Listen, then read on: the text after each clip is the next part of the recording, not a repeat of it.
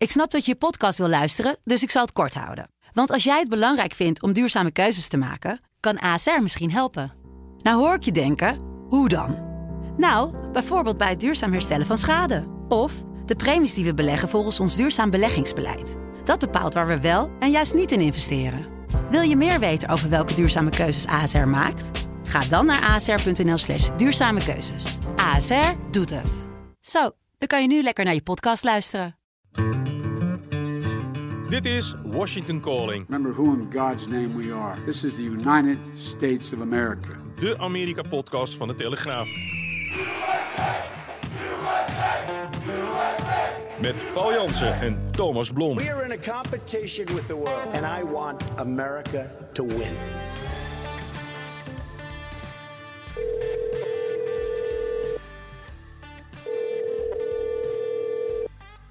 Goedemorgen, Paul. Hey Thomas, goedemorgen. Goedemorgen. Ben je weer een beetje bijgekomen van je drukke week, van je reisweek? Ja, ik kom net het vliegtuig uitrollen. Ik ben echt, echt net een half uur thuis, terug uit San Francisco. En daarvoor was ik in Phoenix, in de woestijn, met eh, premier Rutte Arizona, en, een, eh, en een economische missie. Dus ehm, ja, het is allemaal eh, vers van de pers wat we hier gaan bespreken. Je bent dan al een echte Amerikaan aan het worden, zo klinkt het. Vanuit Washington over flyover country hub naar de andere kant van het land. En dan eh, daar even Ja, business geweldig. doen. Hop, door naar San Francisco. Eh, San Francisco was ik al een paar keer geweest, maar, maar wel een aantal jaar geleden. Dus ik wilde dat ook graag willen zien. Hoe dat nou is met alle verhalen over een, eh, een stad in verval. Eerst vloog ik naar Arizona, naar Phoenix. En, en daar was ik nog nooit geweest. Dus dat was wel een ervaring. Het kan daar zomers 45 graden worden. Nu was dat gelukkig eh, ja, heel aangenaam, zo rond de 20 graden. En eh, daar was de aftrap eh, begin van de week van een eh, economische missie van Nederland samen met Vlaanderen, aangevoerd door onze eigen premier.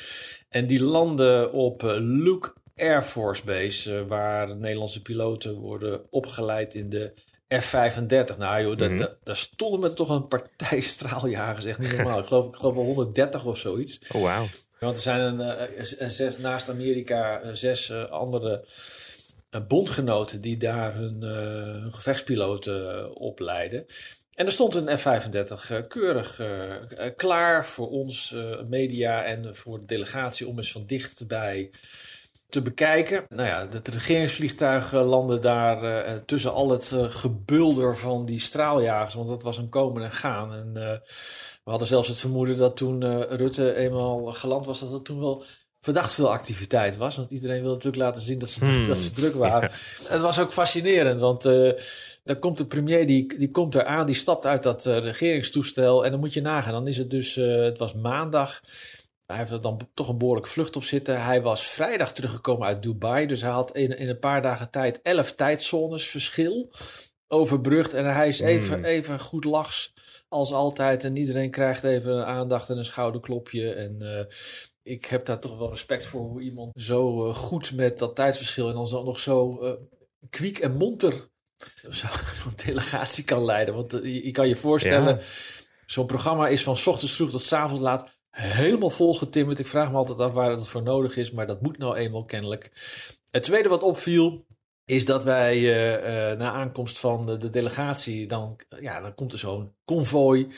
En dan mag dan ook een perswagen ergens in. En, en eh, dat konvooi werd bij elke stop langer. Dat was heel grappig. De, Rutte wordt dan beveiligd door de Secret Service. Maar er deed ook politie en het leger was nog vertegenwoordigd. dus eh, het aantal auto's, eh, dat nam steeds meer toe met zwaailichten en noem maar, noem maar op. Ja, en ik denk, ja, misschien is het toch dat in Phoenix natuurlijk niet zoveel regeringsleiders komen. En iedereen dacht van, Nee, precies. Die hadden allemaal een uitje. Die dachten, die hadden- eh, leuk, we doen die mee. hadden echt, echt een topdag. Kijk, nou kon hij alvast een beetje oefenen voor eh, eventueel later als een eh, NAVO... eh, Ja, ik heb natuurlijk daar even naar gevraagd. Hè, van, is, is dat nou niet de grote verzoeken? Want hij heeft er ooit, hij noemt het de slip of de tong, wat over gezegd. Dat hij wel zijn vinger wil opsteken voor die NAVO-topbaan. En, en sindsdien vraagt natuurlijk iedereen ernaar. En wil hij er Mhm. niks meer over zeggen. En ja, als je dan aan het begin van een economische missie die over halfgeleiders gaat. Als je dan op een luchtmachtbasis landt waar Nederlandse piloten worden opgeleid, ja, dan legt iedereen natuurlijk weer meteen de link met Ja. zijn NAVO. Het is wel weer de link is ambitie. heel Dus ik vroeg dat ja. ook aan hem van, joh, van, is, is dit nou niet de gouden verzoeker als je eh, nou net hebt gezegd dat je er eigenlijk niet zoveel aandacht meer aan wil geven? Hij zei, ja, maar je moet toch ook ervoor waken dat je in een soort kramp schiet en dingen niet meer gaat doen, omdat je bang bent dat anders mensen bepaalde connecties gaan leggen. Dus hij, hij, hij glibberde daar weer heel handig uit, eh, zal ik maar ja. zeggen. En, en hij heeft ook na dat bezoek aan die Luke Air Force Base, heeft hij in Desert Valley, want zo noemen ze dat daar in eh, Arizona. Je hebt natuurlijk Silicon Valley bij, eh, bij San Francisco, waar we later heen gingen. Mhm. Maar Phoenix wil het nieuwe techcentrum worden als Desert Valley. En ja, ze, ze, ze- Ook al. nou ja, maar het is ook wel logisch, weet je. Californië heeft een hoop problemen. Daar is ook een uittocht gaande. Maar in, eh, in Phoenix hebben ze een, een paar dingen mee. A, er is ruimte. Je kan daar heel goedkoop wonen, afgezet tegen Californië. En, niet onbelangrijk, er gaan heel veel subsidies naartoe. Dus het is voor voor bedrijven ook aantrekkelijk om daar eh, activiteiten te starten of uit te breiden. En ook Nederlandse bedrijven eh, doen dat. En ja, Rutte was daar als, als extra visitekaartje om deuren te openen voor eh, Ja. ruim 30 bedrijven uit Nederland en nog een aantal uit Vlaanderen die mee waren om eh, hun zaken eh, kracht bij te zetten.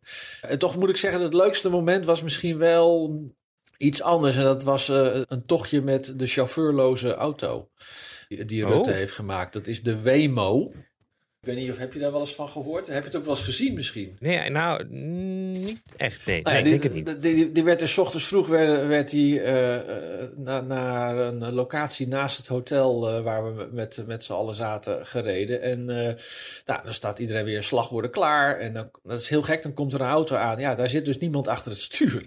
Maar het ziet er wel uit als een gewone, een gewone auto. Dus je denkt, Het, hey, is, ja, het is een gewone auto, alleen er zit op het dak zit een, eh, een- een- ja, noem het een, een soort, soort zwaailicht. Alleen is het dan geen, eh, je, ziet iets heel hard ronddraaien. Nou, daar, daar wordt mee de omgeving verkend. En eh, die Mhm. elementen zitten ook eh, voor en achter eh, op, op de zijkanten, zodat alles wat om zo'n auto gebeurt, ja, natuurlijk door, door de computer goed wordt eh, geregistreerd. Maar het blijft eh, heel vreemd dat je dan in zo'n auto stapt en ja, dan, eh, die, die rijdt dan weg Ja. zonder dat er iemand achter het stuur heeft plaatsgenomen. Dus Rutte maakte daar ook eh, meteen een grap over. Die zei ja, als ik straks geen premier meer ben en, en dus mijn chauffeur kwijt ben, dan kan ik toch nog in een auto Ja. rondgereden worden op deze manier. Ik heb trouwens eh, later in San Francisco, waar ik een, een Nederlander ontmoet die een abonnement heeft op de Wemo. En die was zo, eh, zo aardig, ik moet zijn naam wel even noemen. Dat was eh, Karel van Pantalon van Eck, die al 25 jaar in San Francisco eh, woont. En die zei, joh, vind je, het, vind je het leuk? Want ik vertelde over dat we dat al gezien. Hij zei, vind je het leuk om ook een ritje erin te maken? Nou ja, dat leek mij dus wel. Dus ik ben ook in zo'n auto gaan zitten. En dat was, hij heeft dan een app en dan bestel je zo'n auto. Want die rijden in San Francisco gewoon rond. Maar eh, Paul, die rijden dus al. Want dat vind ik, dit, dit is nieuw voor mij. Dus je kan als consument daar In San Francisco eh, bestaat het, Oh, maar eh, ze gaan maar tot de stadsgrens van San Francisco. Maar ik heb er, toen we stonden te wachten, dan ga je erop letten. Ik heb, ik, dan zag je, ik geloof, ik zag er vijf langskomen. En dat is heel, eh, heel apart. En wij stonden dan bij de stoep en dan vult hij in de app in van waar, waar net zoals bij de Uber, waar je staat en waar je heen wil. Ja? En dan komt die auto komt er op een gegeven moment aanrijden.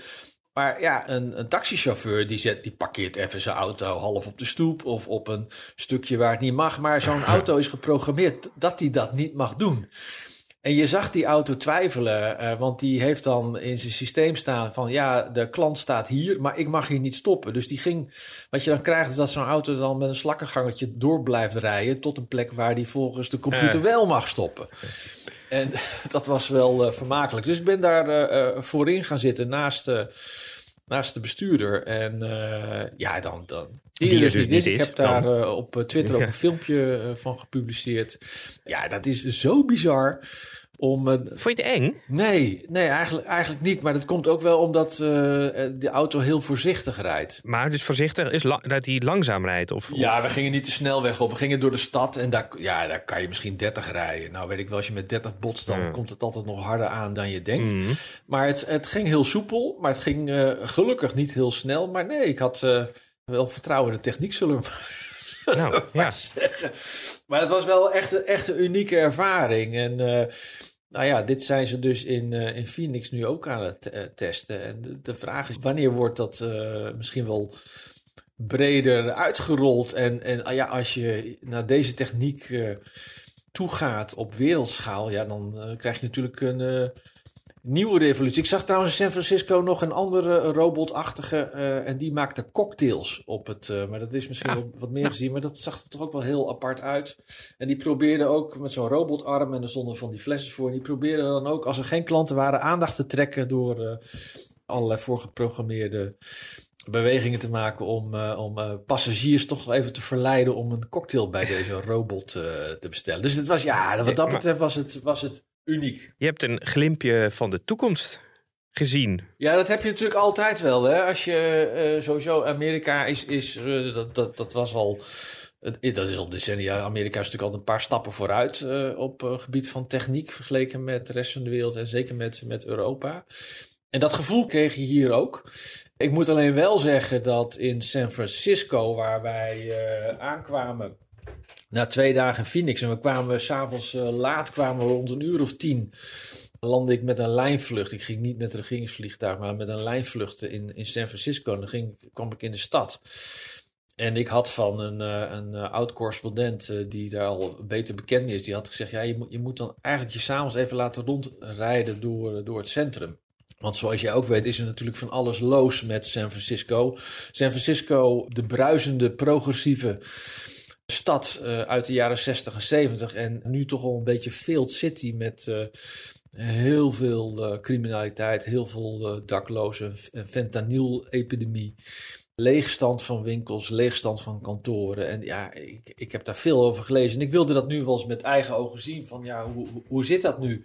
Nou Thomas, ik kan je vertellen, ik, ik ben niet met taxi gegaan, maar het hotel waar, waar ik zat en trouwens vlakbij ook waar de delegatie zat, was nog geen kilometer van de wijk Tenderloin, waar het foute boel is. En Mhm. daar ben ik uh, een beetje naïef s'avonds om half elf uh, nog maar eens even Oh.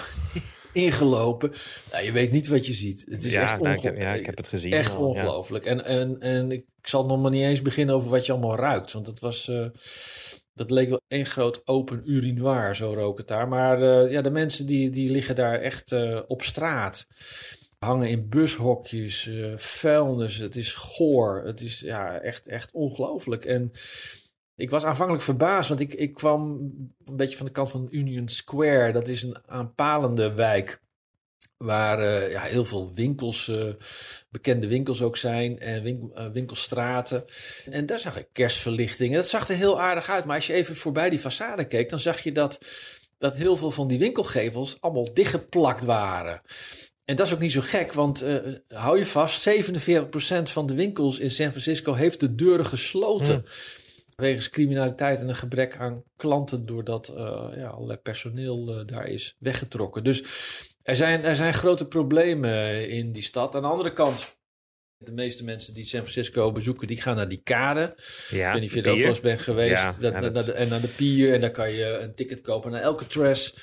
En daar zijn uh, allemaal eetentjes. En dat is har, uh, hartstikke gezellig. En, en daar, daar is gek genoeg niks aan de hand. En, en dan, dan ben je een half uurtje lopen. Verwijderd van de wijk waar het uh, echt hommeles is. En ja, het stuiten is toch wel. We hebben twee weken geleden die, die APEC gehad. Hè, die Ja. conferentie van Aziatisch-Pacifische landen. Daar hadden we het vorige week ook even over. En ja, toen heeft het stadsbestuur de boel opgeruimd en opgeknapt, om het maar zo te zeggen. En had ook beloofd van ja, nee, we gaan dit structureel oplossen. Dit is niet tijdelijk. En um, nou, die Nederlander die ik sprak, die zei ook ja, de kampementen zijn toen uh, allemaal uh, weggehaald. Maar wat bleek, veel daklozen die zijn niet ja, structureel gehuisvest, maar die waren tijdelijk verplaatst, vertelde een, een man van een, een dakloze opvangcentrum uh, mij. En, en die lopen nu allemaal weer terug in, in de buurt waar, ze, waar ze toen uh, niet meer mochten komen. En ja, die, je, ziet, je ziet de eerste kampementjes alweer verschijnen op straat. Dus het is, het is eigenlijk terug bij af. En dan denk ik, ja, in een land als Amerika waar ze voor het oog van de wereld dan het leed proberen te verdoezelen door mensen te verplaatsen en, en hun kampementen te verwijderen. En dan is, is uh, de spotlight weg en dan laten ze het gewoon weer Tja, lopen. ja. Ja. ik vind dat vind het toch wel stuitend. Ja, het is heel, ik vind het ook toen ik er ben geweest een aantal keer. Ik vond het er heel dramatisch uitzien. En het is volgens Ja. mij alleen maar erger geworden eh, sindsdien. Nou ja, Ik, ben, ik, ik, ik, heb wel, ik heb het nodige gezien in de wereld, ook qua slechte plekken. Ik, ik, ik schrok me rot. En het Ja. voelt, als je daar loopt, eh, en niet alleen om half elf s'avonds, wat misschien een beetje naïef is in Tenderloin, maar ook overdag, het wemelt van, van de junks en de daklozen. En het voelt gewoon heel onveilig. Maar nogmaals, en dat vertelde die, die Nederlander ook, het, het is, het is in, in drie wijken is het slecht. En in andere, de andere wijken, er zijn geloof ik nog acht andere wijken, daar, daar is eigenlijk niet zoveel aan de hand. Dat het in die drie wijken zo slecht is. Je hebt in de Nederlandse steden heb je ook je mindere buurten. Maar, maar bij verre niet zo erg als hier. Want dit, ja, dit is geciviliseerd land eh, onwaardig. Nou ja, dat, gebeurt. dat vond ik er dan heel raar aan. Het contrast ook. Dat het dus aan de ene kant een prachtige Ja. stad is met hele mooie wolkenkrabbers. Waarin je vermoedt dat er veel geld verdiend wordt. En, en dure winkels. En dan aan de andere kant ook eh, deze zijde. Die heel dicht bij elkaar eh, zijn. Ja, dat klopt. Maar die wolkenkrabbers die staan eh, voor 35% leeg. Dat komt door, door de coronapandemie. Dus is iedereen thuis gaan werken. En eh, dat, dat speelt in meer steden. Maar dat heeft eh, San Francisco heel hard getroffen. Dat eh, mensen niet meer terug wilden komen naar kantoor. Ze zijn allemaal vanuit huis blijven werken. En die leegstand is eigenlijk een beetje het begin geweest van, van de ellende. Waar, waardoor winkels minder omzet kregen. En, en vervolgens kwam die fentanyl-ellende eroverheen. Politietekorten, criminaliteit nam toe. Een soort wetteloosheid, waardoor steeds meer winkels op een gegeven moment zeiden: Ja, nu is het welletjes geweest, we gaan weg. Ik, ik, ik ging bij een eh, winkelier die er nog wel zat, ben ik. eh, naar binnen gegaan. Dan moet je je voorstellen. Dus ik, ik wilde daar de deur open doen. En dan zit er aan de binnenkant staat een beveiliger. Ik heb bij heel veel winkels staan beveiligers. Ja, die moet dan eh, het slot omdraaien zodat, zodat ze mij binnenlaat. Nou ja, ik zag er kennelijk nog net betrouwbaar genoeg uit dat ze dat wilden doen. En er stonden twee, men- klein winkeltje, twee eh, eh, verkopers en een beveiliger. En dan sta je te praten van, van waarom zij het nog wel volhouden. Nou, dan zeiden ze, blijven, elke stad heeft zijn problemen, we blijven toch optimistisch. En nou ja, ze waren dan onderdeel van een keten, dus dan heb je niet zoveel te willen. Want dat wordt natuurlijk Mhm. ergens elders op een hoofdkantoor beslist. Nou, dan ga je weer, weer naar buiten en dan moet weer de deur van het slot. En zo gaat het dan. Maar weet je, in Nederland ken je dat van de juwelen. Maar Ja, hier, verkochten, hier, hier verkochten ze kaarsen. Kaarsen, Kaarsen. en parfums. En dat moet Oh. dan ook met een beveiliger en zo. Dat is toch echt van lotje getikt, jongens. En dat geeft wel een beetje, een beetje aan hoe, hoe hopeloos het daar is. En Ja. toch, eh, hè, en dat zei eh, Karel, die Nederlander ook, die al 25 jaar daar werkt, die zei: Ja, maar dit is ook een beetje Californië, is altijd, er zit altijd een soort cyclus in. En dat. eh, op een gegeven moment eh, komt dat wel weer de, de goede kant op en eh, kunnen ze de problemen weer, weer bolwerken. Dus nou, laten we die optimistische boodschap Precies, maar optische, optimistische noot. Ik, je hebt inderdaad een, een glimp gezien van de toekomst in positieve zin en in negatieve zin, zou ik Ja. zo zeggen. Goed, dan eh, over naar de orde van de, van de week, van de dag. Eh, want hoewel de kranten ongetwijfeld bol stonden daar aan jouw kant van het bezoek van Rutte, is er meer gebeurd. Eh, ja, de vraag is, moet, ja, universiteitsvoorzitters, die kwamen op het matje in het, in het congres om antisemitisme aan hun universiteiten. En er was natuurlijk het vierde en het laatste debat tussen de republikeinse kandidaten zonder Trump. Okay? You say this, about how you do send this, kids to die. you do this at every debate. You go out on the stump and you say something. All of us see it on video. We confront you on the debate stage. You say you didn't say it, and then you back away. And I want to I'll say tell you one- exactly no, what I said, Chris. I'm not done yet. Well, this now is- look. This is is stealing. Paul, we hoorden daar net eh, een eh, fragmentje uit het laatste debat van de Republikeinen. Het ging er eh, flink aan toe. Heeft het eigenlijk nog wel zin, dit soort debatten? Tenminste, met Ja, deze ja, ja. mensen. Hè? Ik wil het debat niet eh te niet doen, maar deze Nou ja, je mensen... stelt natuurlijk een vraag, maar ik ben het wel eens met de, met de, de teneur van de vraag. Maar ik moet een beetje lachen. Want ik denk, ja, ik zit hier nog maar vier maanden om, om dan nu al te zeggen dat dit allemaal zinloos is. Dat is natuurlijk ook een beetje blasé. En toch is het dat. Want nou ja, het, is, het is inderdaad het vierde debat. Maar eh, voor de vierde keer was dus weer Donald Trump niet van de partij. En ja, hij is nog steeds huizenhoog favoriet bij, voor de Republikeinen om volgend jaar Ja. op te gaan voor die presidentsverkiezingen. Dus dan vraag je je wel af, ja, waar zit ik nou precies naar te kijken? En het tweede wat, wat een beetje nou ja, Ja. stoort, is dat het, eh, het is allemaal heel erg bedacht. En eh, Nikki Haley, die het eh, goed doet in de peilingen, die wordt dan meteen aangevallen. En met name de gouverneur van Florida, DeSantis. En de zakenman uh, Ramaswamy, die, die doken uh, erop en die, nou ja, ze kreeg van alles voor de voeten geworpen. Dat ze te tolerant was voor transgenders. Dat ze een, een lipstick onder Dick Cheney was. Dat ze een fascist was, een, een vriendje van Wall Street. Nou, noem het allemaal op. Hmm. Dat was zo erg dat uh, Chris Christie, de, de vierde deelnemer uh, aan dit debat, want er zijn er nog maar vier over, zonder Trump, uh, het voor haar moest opnemen. En ja, dan, dan krijg je weer vervolgens alle reflecties en analyses en artikelen die zeggen ja, Nikki Haley is in het defensief gedrongen. En ik denk ja, jongens, uh, weet je, ik, ik snap al wel dat spel belangrijk is. Ik heb er jarenlang in Nederland ook verslag van mogen doen. Maar dit ligt er zo dik bovenop dat je je afvraagt, ja, Amerikanen die hier naar zitten te kijken, die laten zich toch ook niet in de maling nemen. Maar goed, het is het, uh, het, het vierde debat. Ik heb nog niet gezien of dat veel in beweging heeft gebracht in de peilingen. Ook al is dat wel het geval, dan blijft het een achterhoedegevecht omdat Trump niet meedoet. Maar wordt er dan altijd weer geroepen: stel je voor Precies. dat Trump om wat voor reden eh, volgend jaar toch niet Ja. kan meedoen, dan is het wel van belang wie dan die nummer twee gaat worden. Ja, dat is natuurlijk wel, eh, wel zo. En eh, Doug Burgum, ehm, die had zich niet gekwalificeerd voor dit debat, want opnieuw was de lat, de eisen was, die waren iets hoger gelegd. Waar je aan je moest vo- voldoen qua fondsenwerving, qua populariteit, om je te kwalificeren voor het debat. En Tim Scott was er eerder al uitgestapt en Mike Pence is er al uitgestapt. Dus ja, het, het wordt zo langzaam aan de hand, Ja. wordt het, eh, het speelveld eh, dun. Maar eh, ja, nog vijf in de race. Ja, en nog ook vijf weken ongeveer te gaan voor de eerste voorverkiezing in januari. Ja, die komen er nu echt aan. En het aardige, eh, het is goed dat je het over begint, want het aardige is dat eh, de Republikeinse Partij nu het schema heeft gepubliceerd en ook wat regels heeft opgesteld. En ja, wat daar toch al wat opviel, is dat er helemaal niet staat in van ja, wat gaat er nou gebeuren als Trump tijdens de campagne wordt veroordeeld? Want je hebt eerst de primaries en dan de conventie. En die conventie is in juli. En het is de bedoeling dat de gedelegeerden op die Republikeinse conventie stemmen in de lijn met de uitslag van de primaries, als je me Mhm. nog kan volgen. Ja, Dus, hè, ja. Getrapt proces. Maar is dan de vraag, nou wat nou als in die tussentijd, dus tussen de primaries en de conventie, er iets gebeurt in de zin van een veroordeling, mogen gedelegeerden dan afwijken van wat ze zouden moeten stemmen? Nou, antwoord, geen antwoord. Kijk, Dus het is, nou, ja, is ook een antwoord, over hè? vermeld. Toch? Op het Dat is- moment als je zo kan je het ook zien. openlaat. Zo kan je het ook zien. Wordt hier toch een beetje voor zich uitgedeeld als zorgen van morgen. Ja, is het, als ik er nu zo, als we het erover hebben, je denkt, waar, waar gaan we op af volgend jaar? Nou ja, het, het- ik, ik kan het je nog gekker vertellen. Heb je president Biden eh, gehoord? Ja, nou ja, die, die wil het eh, juist doen om Trump.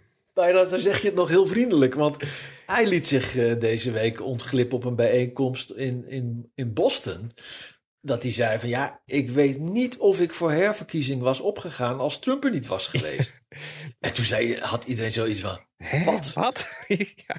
Weet je, dat is, dat, nou ja, dat is natuurlijk de totaal verkeerde reden. En hij liet daarmee doorschemeren, wa- waar, natuurlijk heel veel mensen al aan twijfelen. We hebben het daar vaak over gehad in de podcast. Van, nou, hij is eigenlijk te oud en is niet fit meer genoeg om commander-in-chief te zijn. En eh, in de peilingen eh, hebben een hoop mensen hem al afgeschreven. En dan gaat hij zelf gaat hij dat vuurtje nog eens Ja. oppoken. Door te zeggen, of te suggereren van ja, Eigenlijk heb ik er niet zoveel trek meer in, maar iemand moet toch Trump aanpakken en laat ik dat dan maar zijn. Ja, daarna werd hij gevraagd op een persconferentie van ja, denkt u nou dat u de enige bent die Trump kan verslaan? En ja, dat is toch ook, ook, wel, een, ook wel een lastige vraag. En ja, Biden zei toen van nee, ik, ik ben niet de enige. Huppakee, Wat? dat werd... Dat werd, dat werd weer zuurstof aan het vuurtje. Hij heeft geen namen genoemd wie het dan ook zou kunnen. Eh, en hij voegde er maar snel aan toe. Maar ik zal hem verslaan, weet je Ja. wel. Dus, Nou, gelukkig. maar het is, al, het is allemaal, eh, allemaal niet heel erg tof. En Trump, ja, Trump zou Trump niet zijn als hij dat ook nog even oppookt. Door te zeggen, ik denk niet dat eh, Biden de nominee wordt. Waarbij hij een, een woordkeuze had die je, die je twee manieren kan opvatten. Want hij zei, ik denk niet dat hij het haalt. Now, my question is do you think in 11 months he will be their candidate? I personally don't think he makes it. Okay, I haven't said that. I'm saving it for this big town hall. I've never really. I personally don't think he makes it. I think he's in bad shape physically. Do you remember when he said, "I'd like to take him behind the barn"? If he took me behind the barn and I went like this. I believe he'd fall over. I believe he'd fall over. But who knows? Oh, oh. Dat kan je natuurlijk opvatten in politieke zin, maar ook eh, in, eh, ik noem het maar even dan medische zin Ja. of gezondheidszin. Nou, dat lijkt me in het geval, zeker in het geval van eh, Trump, die dat soort. Bedoel, je kan een hoop van hem zeggen, maar hij is altijd zeer gevat in zijn beledigingen. Eh, kan me niet voorstellen dat dit een toevalstreffer was. Nee, nee, nee, nee, zeker niet. Zeker niet. En hij heeft, Trump heeft natuurlijk al heel vaak allerlei uitspraken gedaan over Biden en zijn gemoedstoestand en eh, zijn hoge leeftijd. Hè. We hebben al gezegd, eh he doesn't know he's alive. Weet je wel, dat, dat, soort, dat soort teksten gooit Trump er allemaal uit. Het is, eh, ja, keihard. Tja, nou, eh, het, het belooft wat en, eh, en, en het, eh, het vuurwerk gaat nog komen in de komende weken. Dan iets geheel anders, eh, Paul. Het congres riep de leiders van, van drie eh, belangrijke universiteiten op het matje eh, afgelopen week. Wat gebeurde daar en, en kan je eens uitleggen waarom ze daar naartoe gaan? Ik heb dat echt met, met verbijstering zit, zitten bekijken. Nou, het congres houdt natuurlijk vaker hoorzittingen. Ehm, en in dit geval ging het erover eh, over de golf van antisemitisme die ja, over Amerikaanse campussen eh, ging na het bloedbad wat notabene Hamas heeft aangericht eh, tegen, tegen Israël en tegen, tegen burgers eh, van, van dat land. En ja, er is natuurlijk heel veel opschudding over in dit land dat er zo ja, sterk anti-Israël is, is gereageerd. Want laten we niet vergeten, Amerika is ja, de, de, de grootste bondgenoot van Israël Mhm. al decennia lang. En dit heeft eh, het, het land echt hard geraakt. En, en dus mensen verbijsteren zich erover van waar komt dit vandaan, weet je wel? Die, die sterke, niet alleen anti-Israëlische houding, maar ook antisemitisch. Hè? Want Mhm. het is niet alleen tegen de staat Israël gericht, maar het is gewoon tegen Joden gericht. En dat, dat broeit in de straten. Je ziet het bij, bij demonstraties. eh, eh, op verschillende plekken, maar het, broeit vooral op universiteiten.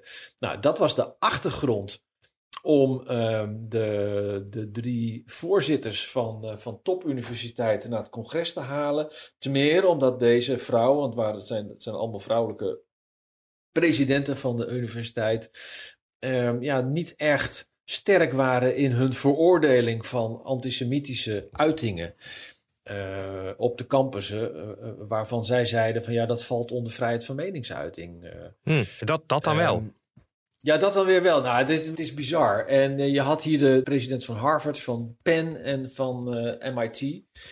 Die eh, eh, bij het congres moesten, moesten verschijnen. Nou ja, dan krijg je natuurlijk allemaal hun, eh, hun verklaringen mogen ze afleggen. En op een gegeven moment kwam het congreslid Elise Stefanik kwam, aan het woord. En die stelde een hele directe vraag. En je moet, je moet even begrijpen, de commotie hier in Amerika en volgens mij ook wel in Europa gaat, gaat heel erg ook over, over waar de grens ligt van wat, wat is nog vrije meningsuiting en, en wat is opruiing of antisemitisme of noem het allemaal maar op. Ehm, en dan gaat het natuurlijk met name om die, om die slogan From the River to the Sea. Wat een oude Arabische strijdkreet is, die gewoon het bestaan van de staat Israël ontkent eh, en de staat wil opdoeken en alle inwoners de zee in wil drijven. Eh, want er is maar één staat en dat is een Palestijnse staat. Dat is eigenlijk eh, wat achter die kreet eh, schuil gaat. En daar is heel veel over te doen. Van mag je dat nou wel zeggen of mag je dat nou niet zeggen? En ehm, dat congreslid die was aan die kreet voorbij gegaan. Had gewoon gezegd eh, met een hele directe vraag aan die president van universiteiten. En die vraag was: is een oproep eh, van genocide op Joden in strijd met gedragsregels van de universiteit. Hm. Du- dus niet van is de kreet from Ja. the river to the sea, is dat antisemitisme? Nee, gewoon een hele directe vraag. Is een oproep van ge- genocide op Joden in strijd met gedragsregels van de universiteit? Nou, Thomas, dat een simpele vraag kan er niet zijn, lijkt, Lijkt me niet, nee. Dus je, dus je verwacht drie keer ja, ja, ja. En tot verbazing van alles en iedereen gingen die presidenten, die, die, die universiteitsvoorzitters, die gingen eromheen draaien. En die wilden, geen, wilden dat niet hard veroordelen. En ze zeiden alle, alle drie dat het afhankelijk was van de context. Ms. McGill, at Penn, does calling for the genocide of Jews violate Penn's rules or code of conduct? Yes or no? If the speech turns into conduct, it can be harassment. Yes. I am asking specifically calling for the genocide of Jews. Does that constitute bullying or harassment? If it is directed and severe or pervasive, it is harassment. So the answer is yes. It is a context dependent decision, Congresswoman. It's a context dependent decision. That's your testimony today. Calling for the genocide of Jews is depending upon the context.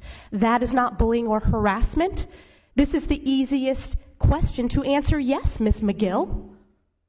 If the Yes speech or no? if the speech becomes conduct, it can be harassment. Yes. Conduct meaning committing the act of genocide? The speech is not harassment? This is unacceptable, Ms. McGill. I'm going to give you one more opportunity for the world to see your answer. Does calling for the genocide of Jews violate Penn's co- code of conduct when it comes to bullying and harassment? Yes or no? It can be harassment. The answer is yes. Ik ben wel benieuwd naar de context dan, eh, waarin dit wel ja, kan. precies. Precies, eh, en, en die context moest dan uitwijzen of het eh, hate speech was of niet. Nou, ja, inmiddels heeft zelfs het Witte Huis het veroordeeld. En eh, een van de, van de drie dames heeft inmiddels eh, op YouTube een eh, aanvullende verklaring gegeven, zullen we maar zeggen. Want die heeft natuurlijk ook alles en iedereen over zich eh, heen gekregen. Maar wat, wat, wat mij, en niet- alleen mij, eh, maar dat zie je hier ook in de discussie natuurlijk verbijstert, is dat dezezelfde universiteitsvoorzitters dat zijn ook mensen die helemaal die identiteitspolitiek en, en eh, het wokisme promoten. En dan, moet je, dan heb je het dus over zaken als safe spaces, Ja. microagressie. Nou, precies. En, en de, iemand hoeft zich maar onveilig te voelen en het, de hele universiteit staat op zijn achterste benen. En nou wordt gewoon de vraag gesteld of een oproep tot genocide in strijd is met de gedragsregels en dan geven ze niet thuis. Dus dit is voor heel veel mensen, en zeker aan de rechterkant van de samenleving, het bewijs dat die universiteiten niet alleen eh bolwerken zijn van woke en identiteitspolitiek, maar dat het gewoon linkse radicale antisemitische bolwerken zijn. En dat is hier eh, hard aangekomen en dat zal ook bij de universiteit hard aankomen, want je ziet al eh, op een aantal universiteiten, onder andere bij Harvard, waar in de Raad van Toezicht zeer gefortuneerde eh, eh, Joodse zakenlieden zitten. En die zeggen, ja, maar hier ga ik mijn geld niet meer Mhm. aan geven. Dus dit is, dit is echt een uitslaande, uitslaande brand aan het worden. En eh er is al opgeroepen omdat deze voor, eh, universiteitsvoorzitters eh, moeten opstappen. Dat is tot nu toe nog niet gebeurd.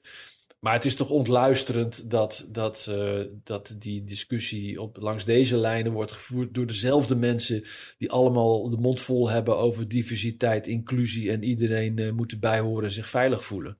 Het- is al op zichzelf eh, heel, heel merkwaardig. Maar dan tegen die achtergrond is het al helemaal waanzin, zou ik zo zeggen. Want Als er iets aggression, aggression is, dan is het dit wel, toch? Absoluut. En het, het bevestigt, het bevestigt wat, wij natuurlijk als krant ook al, Wier Duk onder andere, eh, zit er al jaren, eh, is die in de universiteitswereld gedoken en heeft hij dat ook allemaal beschreven, is dat, dat de identiteitspolitiek en dat zogenaamde inclusie en diversiteit, dat dat gewoon een hele radicale, doodenge agenda is. En dat, en, en dat lelijke gezicht van die identiteitspolitiek, voor wie het nog niet wist, dat komt hier, hier aan het licht. En er is geen, er is geen wegkijken meer. Hè? Als mensen die eh, voorop lopen bij eh, dat politiek correcte gedoe op de universiteiten op een vraag of een oproep tot genocide tegen Joden in strijd met gedragsregels, als ze daar geen helder antwoord op kunnen geven, ja jongens, dan, ja, eh, dan weet je het ook niet meer. dan is het gewoon kansloos. Precies. Paul, dat is misschien een, eh, een eh, ja, het is jammer, maar het is een mooi bruggetje naar je mediamoment. The United States does not want to see firefights in hospitals where innocent people, patients receiving medical care, are caught in the crossfire. President Biden's been very clear we don't support a reoccupation of Gaza by the Israeli Defense Forces. The White House said it supported a humanitarian pause to allow critical aid into Gaza, where heavy shelling intensified, as you saw overnight. Het Witte Huis. Kan je toelichten wat je als mediamoment had gekozen? Ja, het, het valt op dat het Witte Huis, eh, en we hebben het daar volgens mij eerder ook al over gehad, maar ze blijven daarop hameren. Heel erg ook de media benadert hier in Amerika. Je moet je voorstellen, wij krijgen eh, als buitenlandse correspondenten via het State Department, daar zit een Foreign Press Center. En die, eh, ja, die geeft ook meldingen als er persbriefings zijn. En die persbriefings zijn soms on the record, soms off the record. En uh, zo nu en dan, zal ik maar zeggen, uh, is er ook een persbriefing van een perswoordvoerder van het Witte Huis. Of van uh, een, een, nationaal veiligheidsadviseur. En het valt op dat die persbriefings nu wel heel vaak zijn. Ook voor buitenlandse journalisten en zeker ook voor Amerikaanse journalisten. En die gaan opvallend vaak over de situatie in Gaza. En de boodschap die dan steeds wordt uitgedragen is dat Amerika aandacht vraagt bij Israël en erop hamert dat er meer moet worden gedaan aan humanitaire hulp, dat de burgerbevolking daar uh, uh, ontzien moet worden, dat het uh, oorlogsrecht beter moet worden nageleefd. En elke keer als een vrachtwagen de Gazastrook mag inrijden via, via de Sinaï, via Egypte, dan claimt Amerika dat, even los van of dat terecht is, maar ze claimen het wel, dat dat komt door bemoeienis mm -hmm. van de VS. En waarom doen ze dat nou? Nou, laat ik niet te cynisch zijn. Natuurlijk omdat ze het goed voor hebben met, met de inwoners daar, die, die burgers die klem zitten tussen de strijdende partijen Hamas en Israël. Maar ze doen dat ook omdat de regering Biden zelf heel veel last heeft van de, de koers die ze varen door Israël te steunen. Mm -hmm. Want uh, in, demo, in het democratische kamp, die steun van wij staan naast Israël, die mij volslagen terecht lijkt na de terreuraanslagen van 7 oktober. Maar die, die ligt hier in het democratische kamp, ligt, ligt die gevoelig. Ja. Er is veel kritiek, vooral onder jongere kiezers. Aan de linkerzijde, nou dan komen we weer bij de universiteit uit. En, en die lopen weg van, van de Democraten. En die jonge kiezer, die had Biden en de Democraten, had hij nou net daar op, die groep gerekend Precies. om Trump volgend jaar te verslaan. En we zagen dus in de, want alles wordt hier tot, tot in de treuren gepeld. Nog veel meer dan in Nederland kan ik je vertellen. Dat de steun onder democraten, moet ik dan er wel bij zeggen, voor de koers van het Witte Huis was nog maar naar 50% Hmm. uh, gedaald. En onder de jongere kiezers was dat nog veel lager. Zo. En die is nu inmiddels in een, in een nieuwe uh, peiling deze week is die weer gestegen naar 59%. En ja, we, we hebben een gevechtspauze gehad. En ja, er zijn uh, gegijzelden vrijgelaten. Uh, maar ik denk dat het ook uh, de vrucht is van de vele persbriefings, van het masseren van de media om ook ja, aandacht uh, te geven. En dat zie je in de berichten ook terugkomen aan ja, wat Amerika allemaal doet ja. om die humanitaire situatie te verbeteren. Het lijkt me een buitengewoon lastige spagaat voor het team in het Witte Huis. Zeker, maar ze doen het knap. En je ziet, je ziet door de, de intensiteit waarmee ze die mediabriefings houden, dat ze daar echt een campagne van hebben Ja. gemaakt om, om de media eh, voor hun karretje spannen als boodschapper van eh, wat Amerika allemaal doet. En eh, ja, even los van wat je daarvan vindt, het feit is wel dat het werkt. Tja, nou ja, weer naar 59% Dat is wel eens beter geweest, maar ook slechter dus. Dan gaan we even kijken. Volgende week, Paul, wat staat er op het programma? Ja, laatste week voor het kerstreces, Ja. althans voor de politiek. Er staat nog een belangrijke pakket te wachten voor Oekraïne, wat maar niet door het congres kan worden geloodst. Het gaat om dat, eh, dat noodpakket Mhm. van eh, ruim eh, 100 miljard, eh, waarvan een groot deel, ik geloof 60 miljard, voor Oekraïne bestemd is en nog een kleiner deel voor Israël. Nou, ja, daar was eerst het Huis van Afgevaardigd veel gedoe over en nu is het geblokkeerd in de Senaat. En het Witte Huis heeft nu opgeroepen van ja jongens, jullie moeten nu wel in beweging komen, want ja, het, het, het, geld, het potje geld, om het maar even zo, ja, de potgeld kan ik beter zeggen, Mhm. voor Oekraïne, ja, de bodem daarvan komt in zicht. En als er niet eh, eh, nieuwe fondsen beschikbaar worden gesteld, ja, dan kunnen wij als Verenigde Staten eh, Oekraïne niet, eh, niet verder eh, op, op deze voet blijven steunen. Dus ja, da- daar zal volgende week een knoop over moeten worden doorgehakt. En dat kan nog wel eens een flink gevecht worden. Ja, absoluut. Ik denk dat ze in Kiev met de knikkende knieën aan het kijken zijn naar wat de heren en dames in het congres gaan besluiten. Wat, wat willen ze eigenlijk? Er moet meer geld naar de grens. Yes. Het zijn twee dingen. De Republikeinen die eh, zeggen natuurlijk al heel lang van ja, dit is niet onze oorlog en we hebben in het binnenland zoveel problemen. Waarom gaan wij 60 miljard, wat natuurlijk wel echt een enorm bedrag is, waarom gaan we 60 miljard overmaken naar, naar Oekraïne? En de Democraten zeggen dan het bekende verhaal van ja, in Oekraïne vechten ze een oorlog uit zodat wij het niet zelf, onze jongens, op een later moment naar, naar de frontlinie hoeven, hoeven te sturen. Dus we komen nog goed weg met financiële steun. Maar de Republikeinen die, ja, die willen wisselgeld. En uh, een, een, belangrijk deel daarvan is dat er uh, flink de portemonnee wordt getrokken om de grens aan, aan de zuidkant dicht te gooien. want die instroom van massa's migranten die gaat hier maar door. En in Europa? Hoe kijken wij hier naar? Ja, dat was interessant, want uh, ik, ik, vroeg daar uh, uh, premier Rutte naar in, op een persmoment in San Francisco. Toen bekend werd dat in de Senaat het, het pakket van Amerika werd geblokkeerd. En hij vertelde toen ook dat, dat Europa volgende week samenkomt om over een pakket van 50 miljard de degens te kruisen. Want Hongarije die zou nog wel eens uh, dwars kunnen liggen. Maar ja, luister zelf maar even wat hij erover zegt. Weet je, ik wil voorkomen dat ik nou uh, hele harde uitspraken doe over de Amerikaanse politiek. Ik ben het eens met Biden dat het gewoon slecht nieuws is als dit niet wordt opgelost. Echt slecht nieuws voor Oekraïne. Ja. En extra reden voor Europa om volgende week de knoop uh, eruit te trekken met uh, Hongarije. Paul uh, Rutte die verwacht toch nog wel wat van de Amerikanen. ja. ja, en ik, ik, ik, begrijp dat ook wel. Want Europa kan met 50 miljard, wat natuurlijk ook een fors bedrag is, maar niet zoveel als de Amerikanen in petto hebben. Ja, dat, dat, zoals hij ook zegt, het is allebei nodig. Dus je kan niet het een uh, vervangen met het ander. En het tweede is dat, uh, zoals zo vaak, uh, Europa altijd bij conflicten heel erg zwaar leunt op de Verenigde Staten. Ja. En ja, dat blijkt hier opnieuw het geval. En, en dat is nog afgezien van het munitie dat dat voor Trump geeft. Want dat was een van de dingen die hij altijd de Europeanen verweet dat wij uh, hier niet zo heel erg veel aan uh, defensieuitgaven doen. Jazeker, en Trump die hamerde onder andere op die NAVO-norm van 2%. Uh, Amerika die geeft kapitalen uit aan defensie, en niet alleen om zichzelf te beschermen, maar ook de, de Europese staten. En ja, dat had Trump, laten we wel wezen, had hij gewoon een heel terecht punt. Over Trump gesproken, maar als we het toch over volgende week hebben, um, weet jij wat Trump maandag gaat doen? Nou, het zal ongetwijfeld in een, in een rechtszaal iets zijn. Trump kennen Bingo. Ja, Kijk. Trump. Er is uh, de, de, civiele zaak in New York hè, over het frauduleus opgeven van de, de, de waarde van, van zijn bedrijven.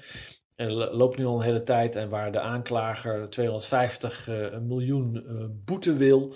En Trump gaat maandag zelf in het getuigenbankje zitten uh, namens de, of op verzoek van de verdediging om zijn verhaal te doen. Nou ja, de vorige keer dat hij even ging getuigen naar aanleiding van een, een vermeende vingerwijzing naar de griffier liep het al meteen uit op een confrontatie met de rechter. Dus uh, ja, iedereen is natuurlijk heel benieuwd hoe dat uh, komende week. Absoluut. Nou, een, een, bijzonder spannende week voor de boeg. Voor uh, op meerdere vlakken. Paul, ik spreek je volgende week. Een goed weekend.